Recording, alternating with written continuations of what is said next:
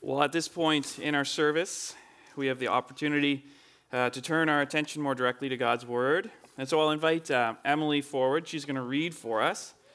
Uh, but before she does that, we're just going to get a little bit up to date on what we've been looking at. Um, throughout the month of, of January, we've been uh, working through the book of Jonah. Jonah is a prophet uh, called by God to go to the city of Nineveh and to preach against it and its wickedness. But Jonah doesn't want to go. And so he disobeys God. In fact, he runs away in the complete opposite direction, as far as he could get from Nineveh.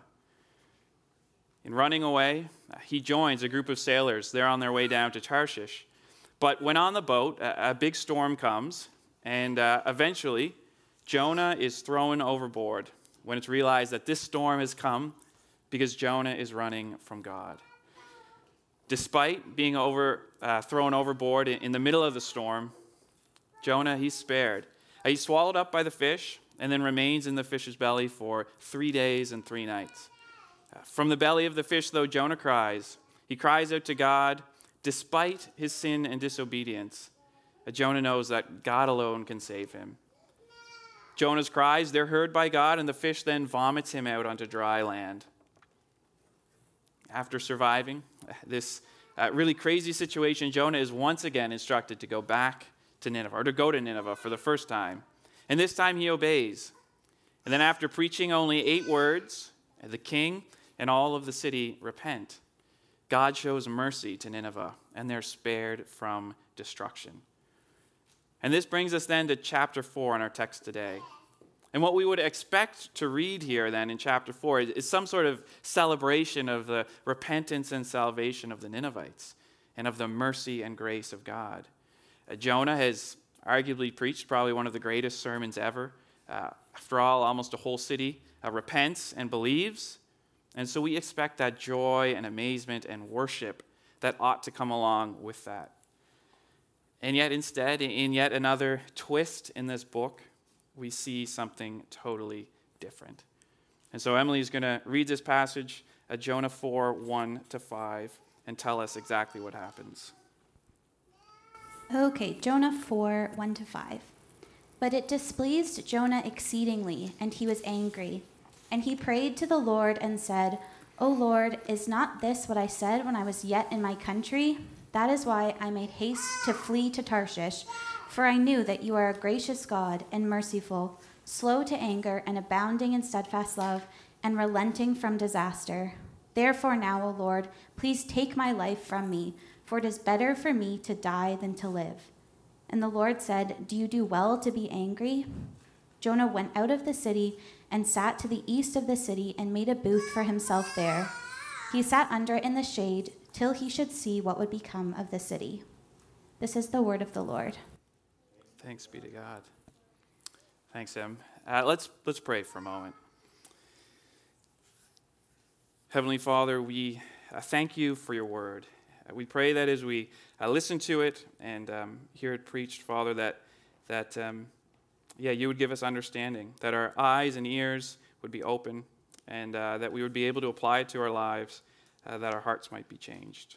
Father, we give this all to you in Jesus' name. Amen. So, in this passage in Jonah chapter 4, rather than celebration, rather than joy and amazement, we see anger from Jonah, and a lot of it. Jonah is ticked at God's grace. He can't believe that God would be so gracious and kind to the city of Nineveh. This isn't a, righteous anger. The text makes it clear. That's not what's going on. the Lord asks Jonah in verse 4 Do you do well uh, to be angry. This is like when a parent asks their child, uh, Do you think you did the right thing here? The answer is almost always a big no. Uh, do you think it was right to push your little brother off the bed? Do you think it was right to sneak into the kitchen and steal all the cookies in the middle of the night? Is it right to hit your friend? No, no, and no. And when God asked Jonah if it's right for him to be angry, we know the correct answer. And so this, this afternoon, we're going to look at this text and Jonah's problem with anger, but also what that means for us. And so we're, we're going to break it down into three parts the problem of anger, the root of anger, and then the remedy for anger. So it's the problem of anger, the root of anger, and the remedy for anger. And so, first, we're going to look at the problem the problem of anger. Jonah, here, after seeing and hearing the Ninevites have repented, is filled with anger. Again, this isn't a, a little bit of anger. He's not annoyed, he's not simply frustrated, but he's angry.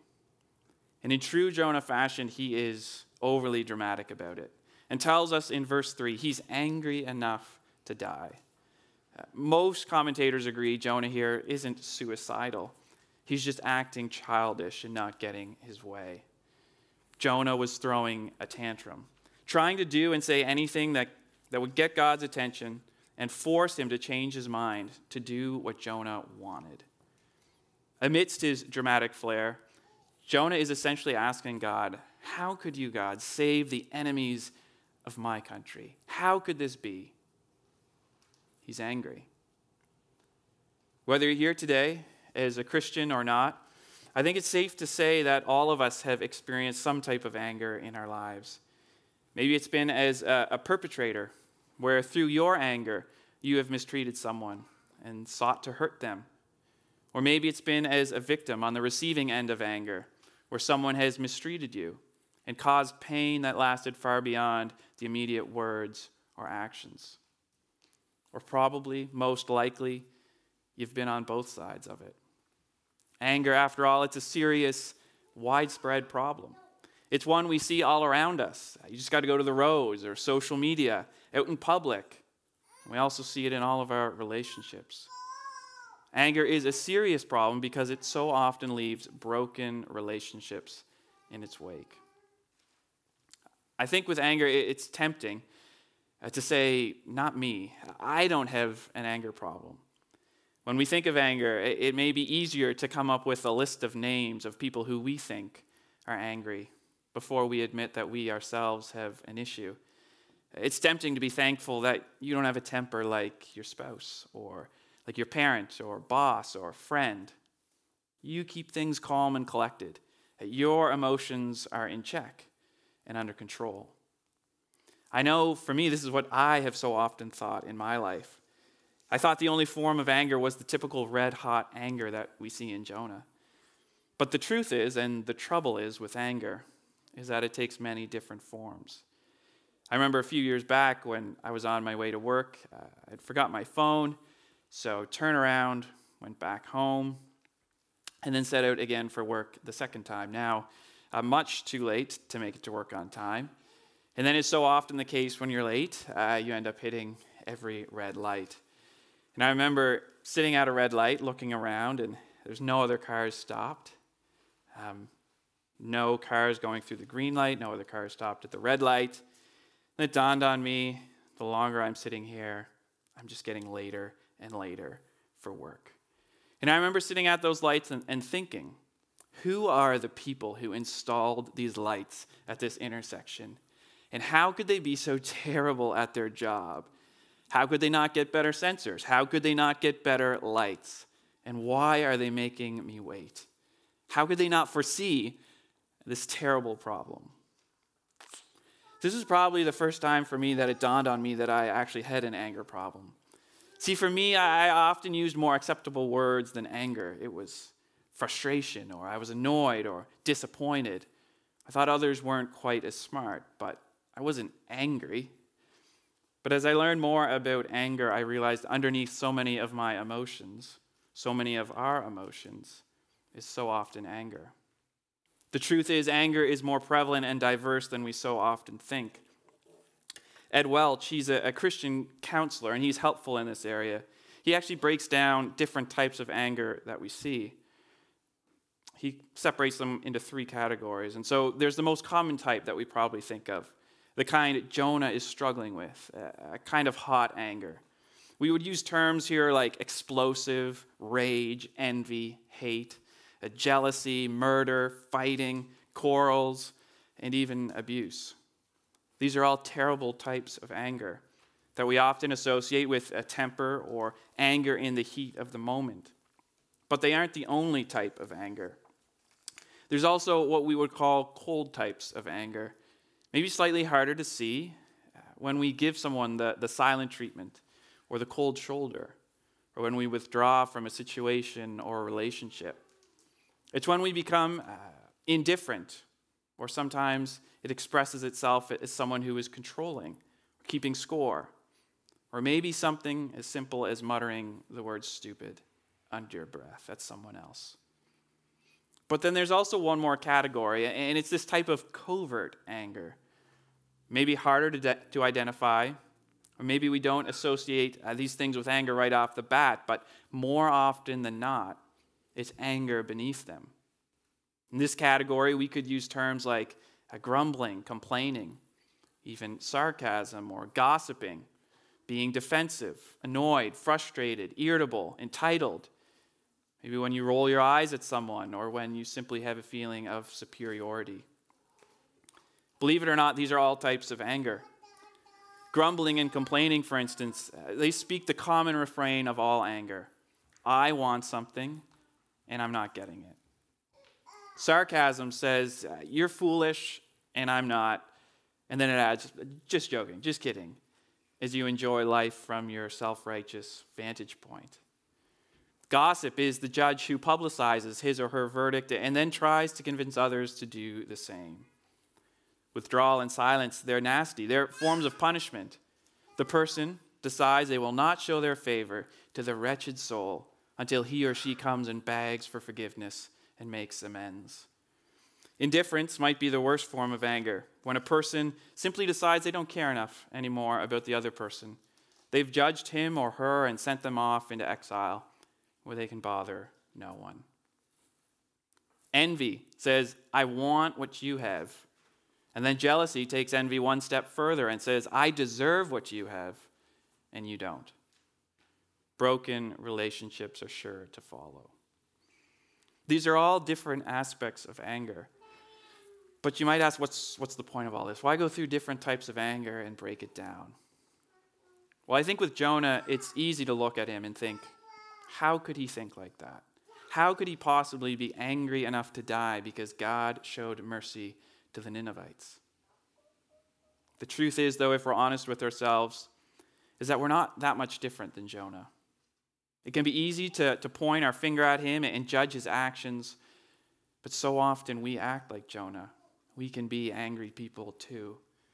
Of course, we, we try to use more palatable words and phrases, but the reality is we're more like Jonah than we'd care to admit. So then this leaves us with a question where does all this anger come from? Why are we so prone to anger? And so that leads us to our second point the root of anger. When we look at verse 2, we begin to get a glimpse of why Jonah is so angry. He says, O Lord, is not this what I said when I was yet in my country? That is why I made haste to flee to Tarshish, for I knew that you are a gracious God and merciful, slow to anger, and abounding in steadfast love relenting from disaster. Jonah says, I knew that this would happen. This is exactly why I didn't want to go. I knew you were going to relent and forgive the Ninevites. How could you? I knew you were a God of mercy, but this time you've gone too far. Jonah is angry because his enemies were forgiven. Aren't you, God, supposed to be the God who destroys the bad guys and saves us good guys? What are you doing? How could you be so foolish? Jonah's refrain is the common refrain of anger I'm not getting what I want. Jonah, though, he isn't the only time that we see this anger problem in the Bible. In fact, we see very similar anger all throughout Scripture. It's not just Jonah who's angry. And the interesting thing about these different stories is many of them follow the exact same pattern. The one who is angry received mercy, but when it's time for that mercy to be extended to others, they become angry. In Matthew 18, uh, Jesus tells the uh, parable of the unforgiving servant.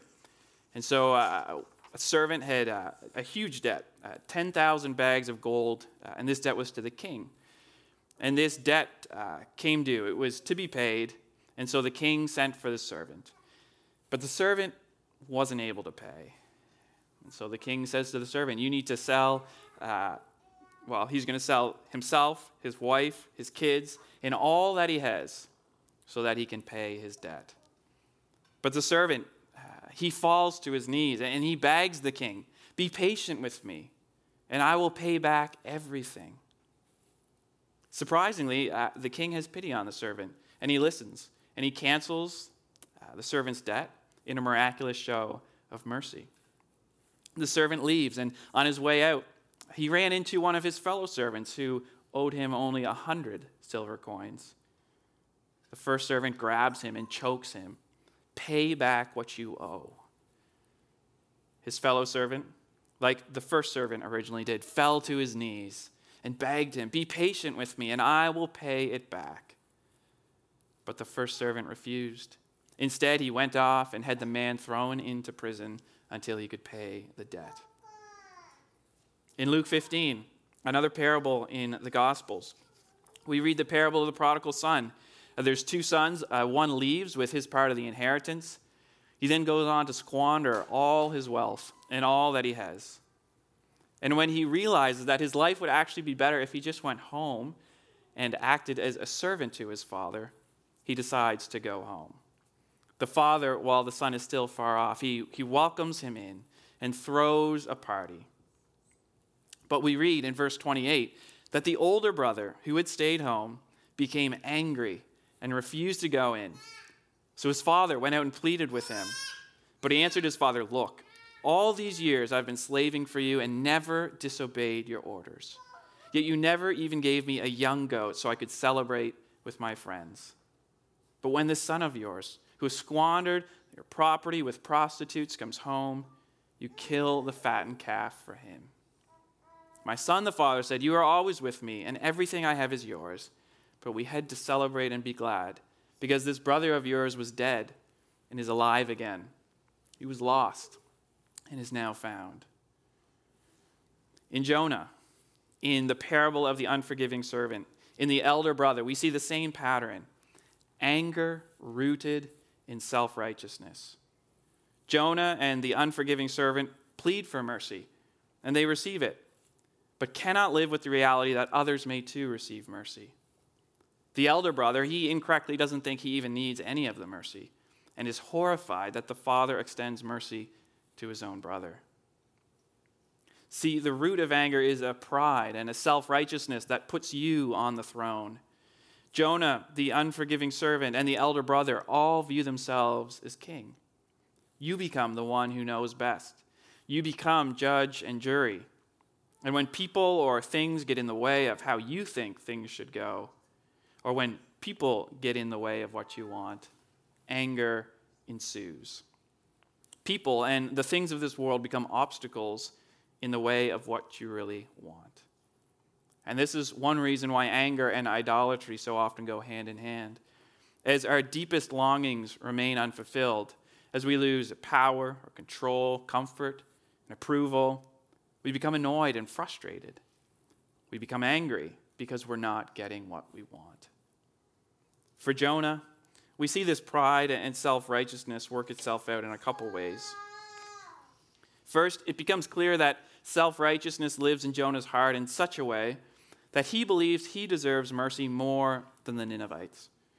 In other words, Jonah believes somehow, some way, that he's better than them. He believes that something he has done, even though we've seen him embarrass himself and blatantly disobey God, merits God's mercy. Jonah is struggling with a self righteous heart. He believes he, he wasn't on the same low level as those idol worshiping pagans. Second, we see Jonah's self righteous heart through his overzealous love for his country. Nineveh uh, was an Assyrian city, and they were Israel's enemies. Of course, anyone who cared for his own country would have been a little anxious about their survival. It was a terrorist state. Jonah, however, he did not turn to God with his anxiety. If he had to choose between the security of Israel and loyalty to God, well, he was going to push God away. You could call it nationalism or racism, but Jonah should have been there, prepared to help them continue their journey by teaching them the character of this new God. Instead, he was furious, angry that they had even begun to move toward God. At the root of anger for Jonah, and ultimately for each of us, is a self righteous heart. It's the problem we see in Jonah, in the unforgiving servant, in the elder brother, and in so many other places in the Bible. And it's a problem that so many of us continue to struggle with today. And so we're left with this question How do we fix this problem? What can we do with our anger? What is the remedy? Ironically, it's Jonah who points us in the right direction. Looking back again at verse 2, Jonah, he tells us the character of God. He says, I knew that you're gracious God and merciful, slow to anger, and abounding in steadfast love, and relenting from disaster. In other words, Jonah knew that it fits God's character to be merciful and gracious. He knew that it was God's character to be slow to anger and abounding in steadfast love. But this then leaves us with a question How do we reconcile God's mercy and grace with his love for what is good and his hatred for evil? How can God simply forgive the Ninevites? They were, after all, terribly evil in what they did. Can God just forgive and forget? Can he move on because he's just that loving? Well, we find the answer to this problem in Christ. Because in Christ, we see God's mercy and justice meet. Because God loves what is good, he cannot ignore the evil and injustice in our world today. God cannot ignore the Ninevites' sin or Jonah's anger and disobedience or our anger and disobedience. God doesn't sweep it under the rug, but rather Jesus takes sin, he takes our anger, our self righteousness, our, our prideful hearts upon himself. He pays the punishment that we deserve for our sin himself so that we might be forgiven and restored. See, Jonah, he runs from Nineveh, he runs away from the storm, while Christ runs to it. Jonah was the one angry, even though he wasn't the one who had to pay the price for forgiveness. God in Christ is merciful and gracious, even when he was the one who would actually pay for the sins of Nineveh. We read throughout Scripture that God delights to show this mercy, that he's happy to do so. In one sense, if anyone did have the right to be angry, it would be Christ, for we have betrayed him, disappointed him, turned our backs on him, and continually disobey him while chasing after idols.